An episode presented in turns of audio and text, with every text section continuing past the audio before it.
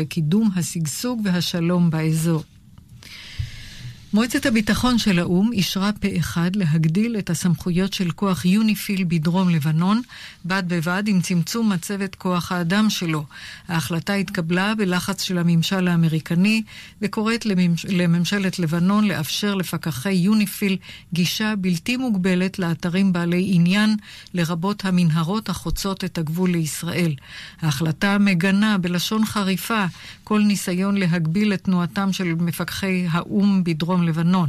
שגריר ישראל באו"ם גלעד ארדן בירך על החלטת מועצת הביטחון.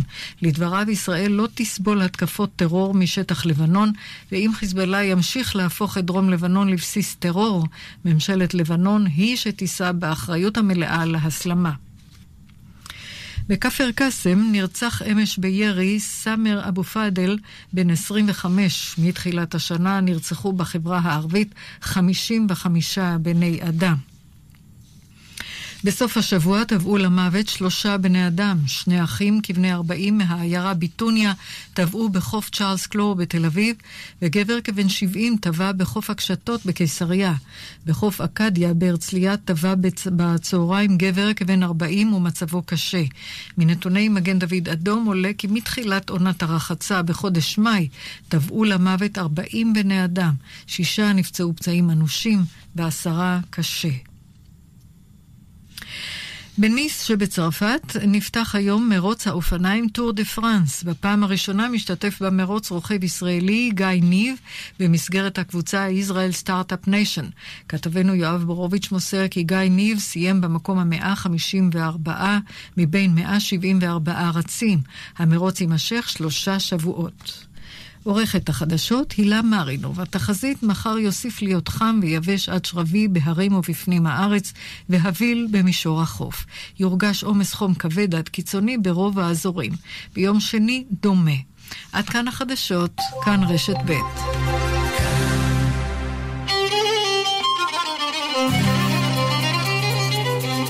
אתם מאזינים לכאן מורשת. כאן מורשת. חודש אלול, בכאן מורשת.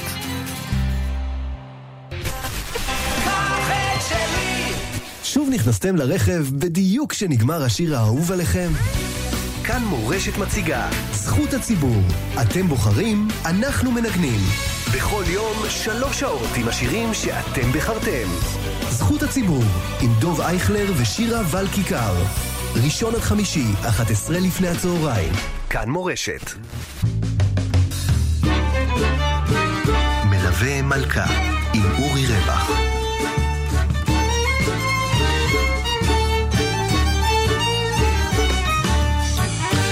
מלווה מלכה, כאן מורשת שבוע טוב לכם, מאזינים יקרים, שעתיים קדושות ומרתקות של דברי תורה מתוקים מדבש וסיפורים uh, מעניינים. עוד מעט כאן הסיפור של רחל נועם, בת השומר הצעיר.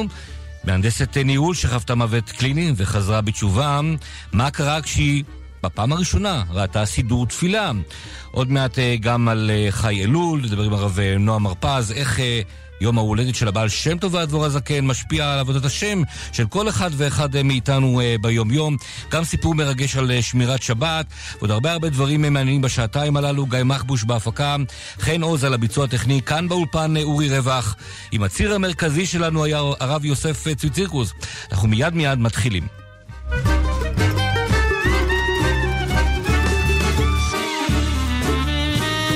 ומלכה כאן אה, מורשת, ועכשיו אנחנו איתך. הציר המרכזי, הרב יוסף אה, צבי צירקוס, שבוע טוב לך. שבוע טוב ומבורך. משכורת לפועל, כמה זה חשוב. למה? כן. בזמן כמובן. ובעיקר כמובן גם המשכורת שלנו. אז אה, פרשת השבוע מדובר על החיוב לתת לפועל את שכרו ביומו. ביומו תיתן שכרו ולא תבוא עליו השמש שאסור להלין שכר. עכשיו חז"ל אומרים שהקדוש ברוך הוא מקיים בעצמו את המצוות שהוא מטיל עלינו לעשות, וכאן הרי נאמר בגמרא, היום לעשותם ולמחר לעולם הבא לקבל שכרם. שהקדוש ברוך הוא, שהוא נחשב לבעל הבית שלנו ואנחנו הפועלים שלו, כמו שמוצאים במשנה בפרקי אבות ובכמה מקומות, הקדוש ברוך הוא נותן לנו את השכר על המצוות שאנחנו עושים בעולם הזה, רק בעולם הבא. אז איך ייתכן שאדם שמקיים מצוות בכל יום ויום, הוא לא מקבל את שכרו באותו יום רק לעולם הבא? הרי הקדוש ברוך הוא אמור לקיים את המצווה שחייבים לשלם את השכר באותו יום. אז חלק מהמפרשים עונים שאנחנו עובדים את הקדוש ברוך הוא במשך כל ימי חיינו, וזהו המשך של עבודה אחת. הרי אנחנו עובדים את הקדוש ברוך הוא 24 שעות ביממה, שבעה ימים בשבוע. כל מה שאנחנו עושים זהו עבודת השם. אה, הן אה, לימוד התורה וקיום המצוות והתפילות, והן האכילה והשתייה והעבודה והשינה, הכל זה לשם שמיים, הכל זה חלק מעבודת השם. ואם כן, הקדוש ברוך הוא סוחר אותנו ל-120 שנה לכל ימי חיי האדם עלי אדמות, וזוהי שכירות אחת ארוכה. וההלכה אומרת שזה שאדם צריך לשלם שכר לפועל ביומו, זה אם הוא שכר אותו ליום אחד.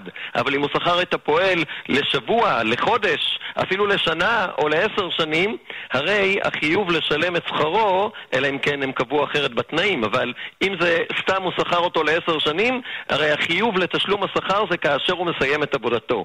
ותכף שהוא מסיים את עבודתו, הוא צריך לשלם לו באותו יום ולא להלין את שכרו. ואם כן, מכיוון שהקדוש ברוך הוא שכר אותנו לכל 120 השנים, זוהי שכירות אחת ארוכה, ותכף כאשר אנחנו מסיימים את עבודתנו בעולם הזה, הרי אנחנו מקבלים את שכרנו בעולם הבא. אבל הרבי שואל שהתשובה הזאת היא טובה לפי הרמב"ם ולא לפי הרמב"ן. יש מחלוקת מאוד יסודית בין הרמב"ם לרמב"ן, מהו העולם הבא, מהו עיקר השכר שעם ישראל מקבל. הרמב"ם אומר שהעולם הבא זהו גן עדן, העולם הרוחני של הנשמות בלי הגופים, שאליו מגיעה הנשמה לאחר סיום חייה בעולם הזה, ושם זהו עיקר השכר, השכר הרוחני.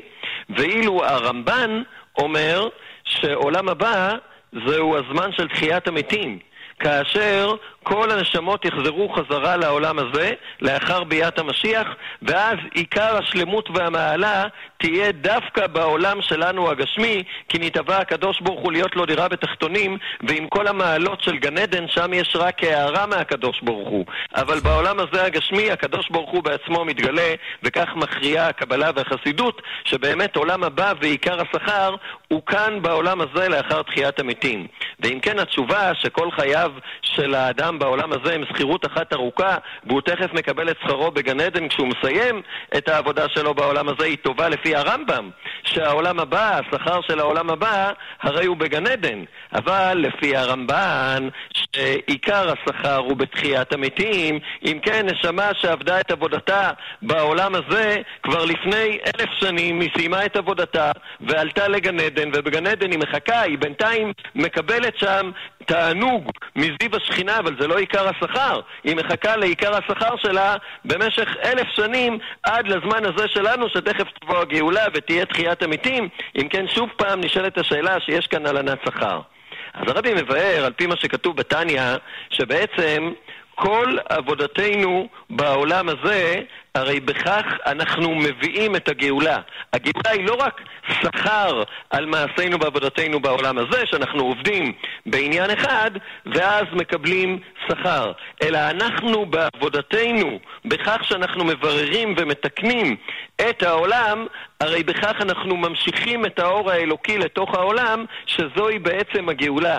אם כן, אנחנו פועלים את הגאולה, לא רק מקבלים שכר בזמן הגאולה, אלא אנחנו עושים את הגאולה עצמה. מה עניין הגאולה? שהקדוש ברוך הוא יתגלה בעולם שלנו, ואנחנו פועלים את זה על ידי מעשינו ועבודתנו, והעניין הזה, כל עם ישראל במשך כל הדורות שותף לו.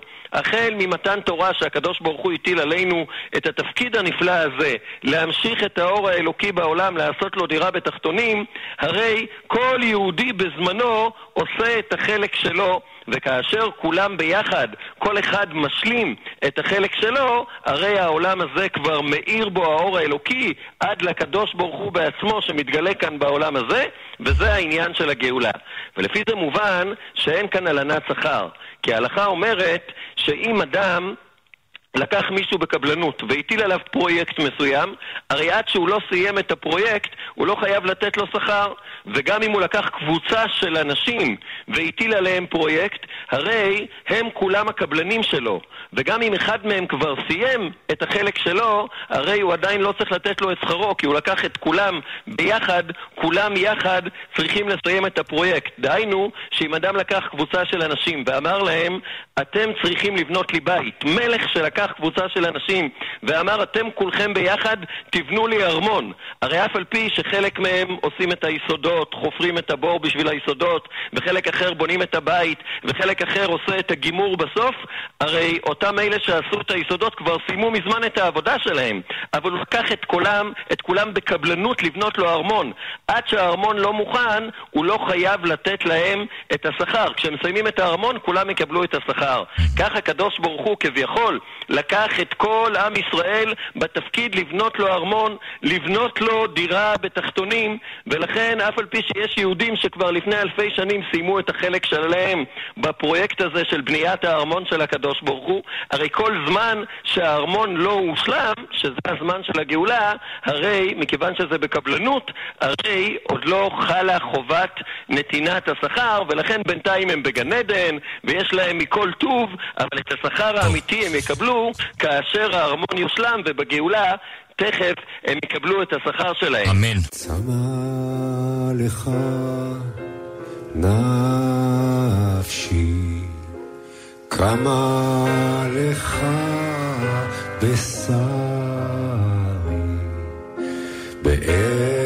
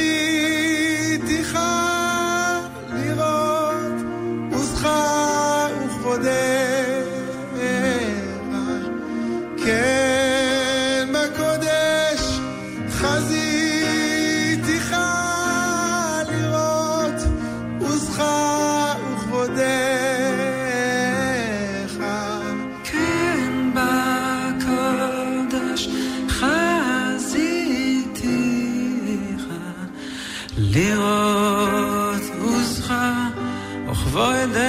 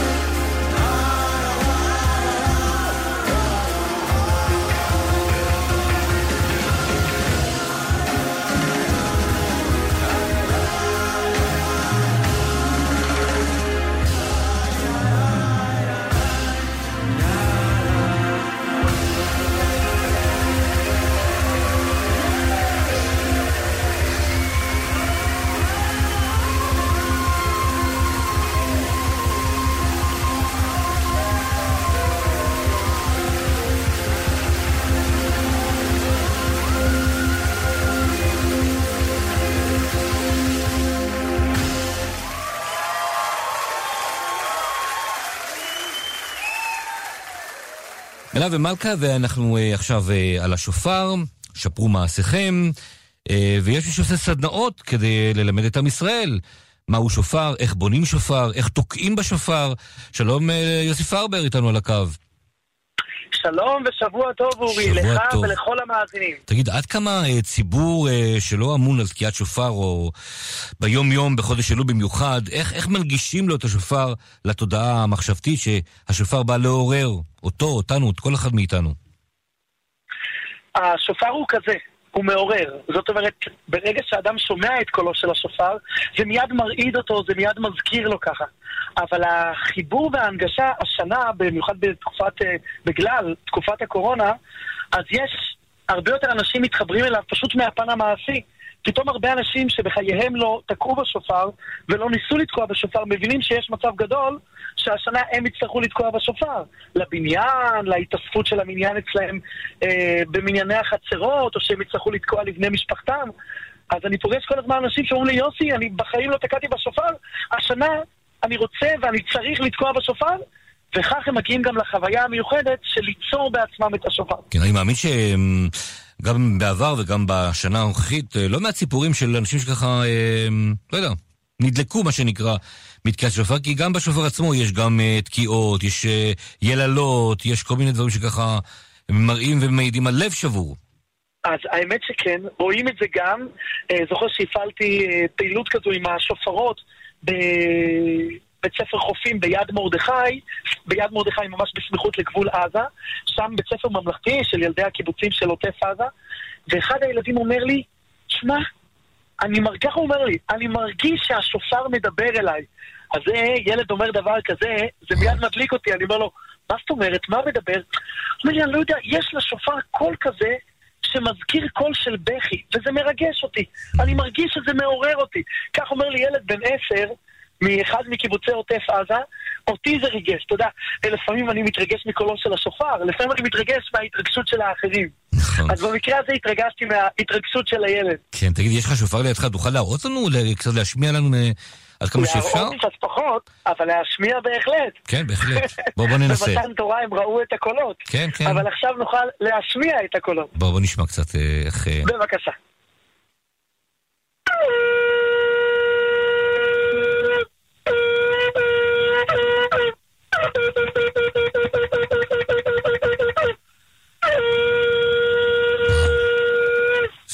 יודע, אורי, דבר מעניין, כן. הבעל שם טוב אומר על אותו משקל מה שחז"ל אומרים, שכל הקולות כשרים בתקיעת השופר, אז אומר הבעל שם טוב שהקול של השופר, כיוון שהוא מזכיר את קול הלב, את הבכי של הלב, אז כל הקולות כשרים לתקיעת השופר. זאת אומרת, לא משנה באיזה שפה האדם פונה, באיזו שפה האדם מתפלל, העיקר שזה בא מהלב, וכל הקולות האלה כשרים. כי לא משנה, העיקר שזה בא מהפנימיות של האדם. אז בקצרה ככה למבנה של השופר, אה, מי שנמצא בבית, ורוצה ככה לבנות, אה, או ליצור, ליצור שופר. איך הוא עושה את זה? כן, ליצור שופר, ליצור שופר באופן עצמאי אה, זה כמובן משימה שדורשת הרבה ידע. את השופר מכינים מקרן העיל, עיל זה כבש זכר בוגר מעל גיל שנה. הקרניים האלה יש כמובן גדלים שונים. השלב הראשון זה הוצאת הסחוס הפנימי, שזה בעצם בתהליך של ייבוש השופר בשמש במשך מספר חודשים, ואז במכה קטנה מצליחים להוציא את הסחוס הפנימי. השלב הבא הוא בעצם השלב המורכב, זה השלב של ניסור השופר. מנסים בקצה השופר כדי שיהיה ניתן לקדוח בתוך השופר. כן. אמרתי שכאן צריך לדעת כמה לנסר, כי אם מנסרים יותר מדי, אז השופר מתכו... מתקצר וחבל. ואם מנסרים פחות מדי, יש סיכוי גדול שבקדיחת השופר, המקדח אה, יפסול את השופר, יצא מדופן השופר, וכך השופר יהיה פסול. אז זו באמת מלאכה אה, מורכבת. לא כן. הייתי ממליץ למי שאינו יודע איך לעשות את השופר לנסות בבית, אבל בהחלט להשתתף בסדנה שבה מייצרים שופר, כן. אני בהחלט ממליץ. איזה יופי, אני גם פרסמת את עצמך, יפה מאוד. יוסי פרבר, תודה רבה לך. לא, אבל- כל שבוע טוב. טוב, אורי, שבוע טוב לך. ולכל המאזינים. כל טוב. כתיבה וחתימה טובה. בשורות טובות. כל דודי דופק. עוד ניגון שבא לתניא. לחיים לחיים. ניגון ב-200. רענן.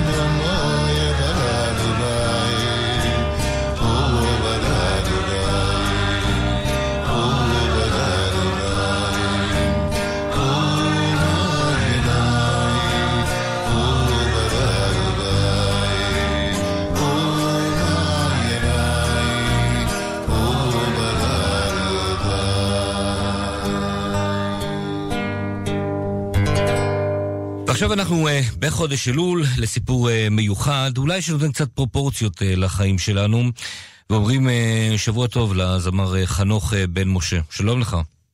אהלן, אהלן אורי, אהלן מאזינים. שבוע טוב. שבוע טוב ומבורך. אה, אתה בעצם עם סיפור לא פשוט, כשאתה וחבר שלך בעצם נוסעים על האופניים, מהמם. תאונת דרכים שבעצם אה, מביאה למותו של החבר שלך, ואתה רואה את הכל בעיניים. אה, כן, כן,